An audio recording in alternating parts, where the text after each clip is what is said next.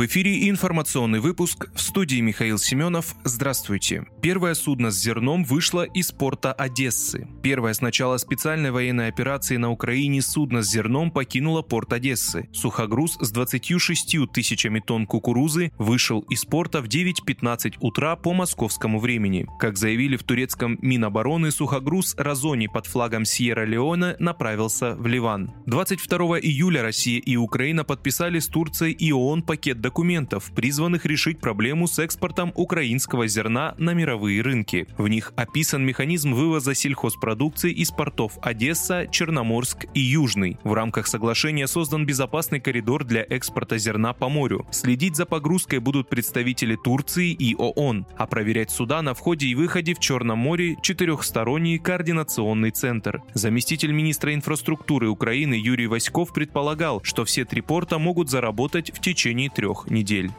Посол Украины потребовал от России имущества СССР. Украина требует от России вернуть хотя бы треть зарубежного имущества СССР, которое оказалось у Москвы после того, как она взяла на себя долги Советского Союза. Об этом заявил посол Украины в Великобритании Вадим Пристайко. Сейчас мы требуем от России, вы должны вернуть хотя бы треть того, что находится за границей. В частности, помещения, которые находятся в Британии и были незаконно, по нашему мнению, зарегистрированы на Российскую Федерацию, заявил дипломат дипломат из Лондона. Он признал, что советская собственность досталась России лишь после того, как Москва взяла на себя обязательства по всем долгам СССР. Тем не менее, по словам Пристайка, Украина с этим согласилась, но документы не ратифицировала. 10 июля стало известно о планах Киева конфисковать российскую недвижимость в Великобритании. Речь идет о 18 объектах, стоимость которых, по предварительным данным, достигает 100 миллионов фунтов стерлингов.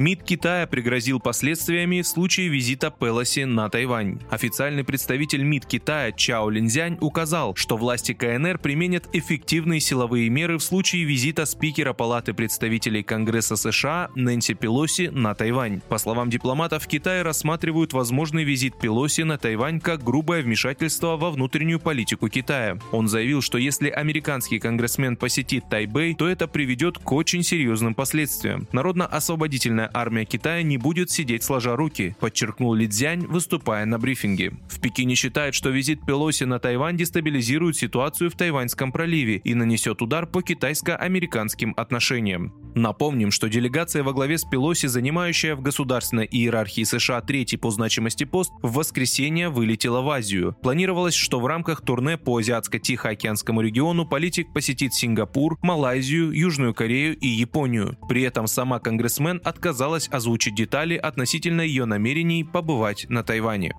Сенатор пообещал непрямую помощь Белграду в случае обострения конфликта. В случае обострения ситуации между Сербией и Косово Россия будет оказывать помощь Белграду, не вступая в конфликт, сказал РИА Новости в понедельник первый замглавы Международного комитета Софеда Владимир Джабаров. На севере Косово произошли беспорядки из-за запланированного Приштиной запрета на въезд с сербскими номерами и документами, который должен был вступить в силу 1 августа. Власти Косово сначала стянули туда полицию, но после призыва США отложили вызвавший напряжение в крае запрет на месяц. Президент Сербии Александр Вучич в ночь на понедельник заявил, что ожидает снижения напряженности в Косово. Белград, по его словам, сделает для этого все возможное.